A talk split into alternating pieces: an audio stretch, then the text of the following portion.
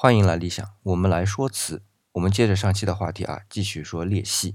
上次拿饼干来比喻了回釉面，它的裂缝产生就像掰脆饼干。那么由于瓷胎和釉面的收缩已经趋于稳定后啊，理论上再要增加掰断釉面的力量是不太可能的。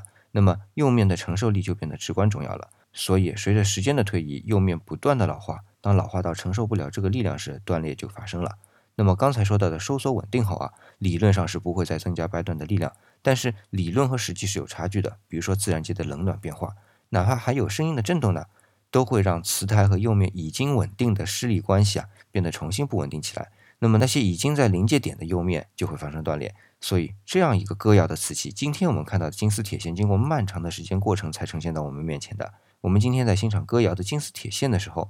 除了我们对于这种不可思议的裂纹本身报以赞叹之外，对于裂纹所凝结的时光也应该报以赞叹。至少我现在就会这样赞叹。